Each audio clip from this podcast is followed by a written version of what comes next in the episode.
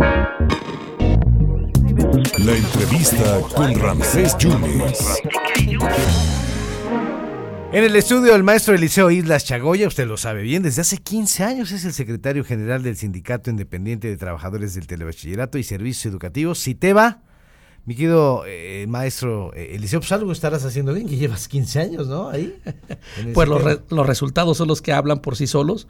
Hemos apoyado y respaldado a los agremiados con mejores ascripciones, con mejores salarios a través de la famosa recategorización que nosotros hemos eh, dado de manera equilibrada a los agremiados y eso ha funcionado muy bien, Ramsés. Bueno, tú, como bien lo sabes, estuviste muy pendiente. Eh, la semana pasada pararon muchas escuelas. Bueno, no las 24 mil escuelas, pero sí, en Jalapa pararon muchos eh, jardines de niños, muchas escuelas primarias porque querían la recategorización y querían el...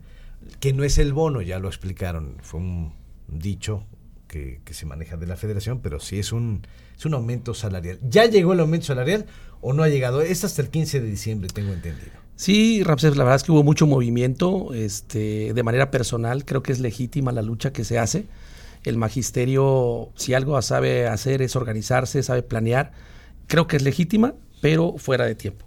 ¿Y por qué lo explico? Porque efectivamente las dirigencias magisteriales hemos tenido la oportunidad de dialogar con el representante de la Secretaría de Educación y en ese sentido se ha manifestado el acuerdo, eh, hemos privilegiado el diálogo para acordar que el próximo 14 de diciembre inician los pagos de lo que corresponde a, la quincena, a las prestaciones, al aguinaldo y para el día 15 está ya comprometido el pago. ¿Lograste el objetivo? sí, logramos el objetivo definitivamente de que se pague el es un es se denominó bono del bienestar. Pero además dicen que no se les va a descontar absolutamente nada. ¿eh? Y es un incremento. Bueno, eso es una creo que es una mentira. Eh, nosotros tenemos que hablarle a la sociedad con la verdad. Este, por ley, por ley, el que gana más desde luego que el impuesto, el impuesto que cobra sobre la renta, el impuesto sobre la renta, pues obviamente tiene que aumentar. Entonces, en ese sentido, lo que sí está claro es a ver, ¿qué es lo que está claro? ¿Qué es lo que se va a eh, depositar el 15? Se va a depositar el, bono, el, famoso, el, aumento denominado bono. Es un incremento salarial como tal, pero el día 16 de mayo lo denominaron bono del bienestar. Entonces, eso se va a pagar y eso se va a pagar completo. Eso sí no tiene ninguna ningún efecto fiscal que pueda eh, de alguna manera eh, retribuir algún descuento. La verdad que aquí el, bono es neto, es como tal, lo que se viene se ha denominado bono 321. Los compañeros que menos ganan, que son alrededor hasta 10, hasta un tope de 10 mil pesos, tendrán un aumento del 3%, de 11 mil a 15 mil del 2% y de 15 a 20 mil el 1%. El resto se queda sin el bono. Perfectamente. Oye, te he visto en dos eh, eventos paralelamente, ¿no? Opuestos o distintos. El domingo te vi en la marcha, te vi en la marcha de, del INE, todos somos cine. Y ayer te vi en el cuarto informe de resultados cuando fue la doctora Walter Martínez Olvera. ¿Qué te deja lo que presenciaste ayer en la entrega del documento? Eh, primeramente, lo que me deja la experiencia del domingo es que hay una gran necesidad de preservar la democracia, de que se continúe con lo que, lo que se ha logrado eh, a, raíz del tiempo y bueno, si nosotros echamos marcha atrás a lo que prevalece en el INE, vamos a regresar aproximadamente 40 años. En ese sentido fue una marcha extraordinaria este, que ojalá se vuelva a convocar para este, defender al INE. Y con lo que respecta ayer, bueno, estuvimos muy atentos a la entrega del informe del señor gobernador. Hoy, hoy, a las cuatro de la, hoy en punto de las 4 de la tarde seguramente va a iniciar este, a informar eh, allá en la zona norte del estado de Veracruz. Que, iba a estar por tus rumbos, ¿no? Bueno, eh, hoy los medios, hoy los medios de comunicación nos dan la oportunidad precisamente de estar pendientes a la distancia y bueno, vamos ¿Qué esperas de este informe? Pues la verdad es que esperaríamos un informe de resultados, pero que a la vista y, y a la evaluación de la ciudadanía, pues no los hay, ¿no?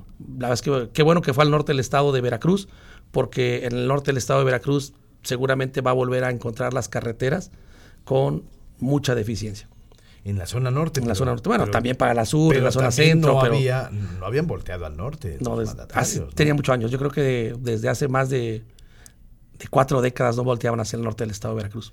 Sí, eso es una, es una realidad. la, zona la zona norte se quedaba en Tuxpan. Ese, se quedaba en Tuxpan. Es lo que estaba diciendo ahorita el diputado Aponte cuando tuvimos la, la, la intervención. Y Y bueno, lo importante es que ya lograron el objetivo, ¿no? El, Que- el que objetivo está logrado, tenemos que este, darles el beneficio de la duda a la autoridad. Quiero decirte, Ramsés, que a través de tu medio de comunicación tan prestigiado Muchas como gracias, siempre y que lo escuchan muchos radioescuchas, es que eh, Veracruz necesita de, de líderes, pero líderes que informen bien, que sean objetivos y que tengan la plena claridad de que no vas a engañar a la sociedad. Por eso ¿Cómo- hoy ¿Qué comunicación tienes con el secretario de Educación? es, un- es una comunicación buena. Este, quiero decirte que en esta administración somos una organización que lleva cuando menos 10 reuniones con él. Y las, en las últimas dos semanas... ¿Y sacas cuando resultados? cuando ¿Sacas? sí, hemos Sí. sacado resultados. La verdad es que eh, no, no son los esperados. Cuando hablabas del, del informe de gobierno, no son los esperados.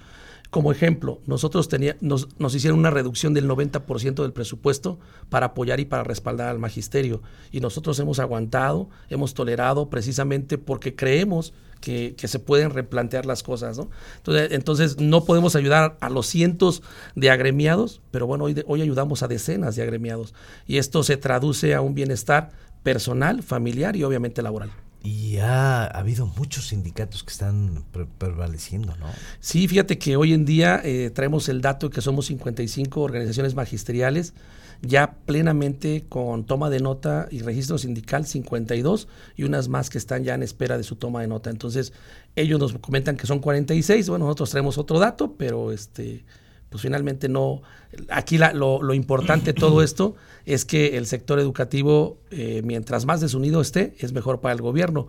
Y hoy le queremos pedir a los maestros que hagamos una unidad para el bien de todos los maestros veracruzanos. Somos 51 mil en el estado de Veracruz.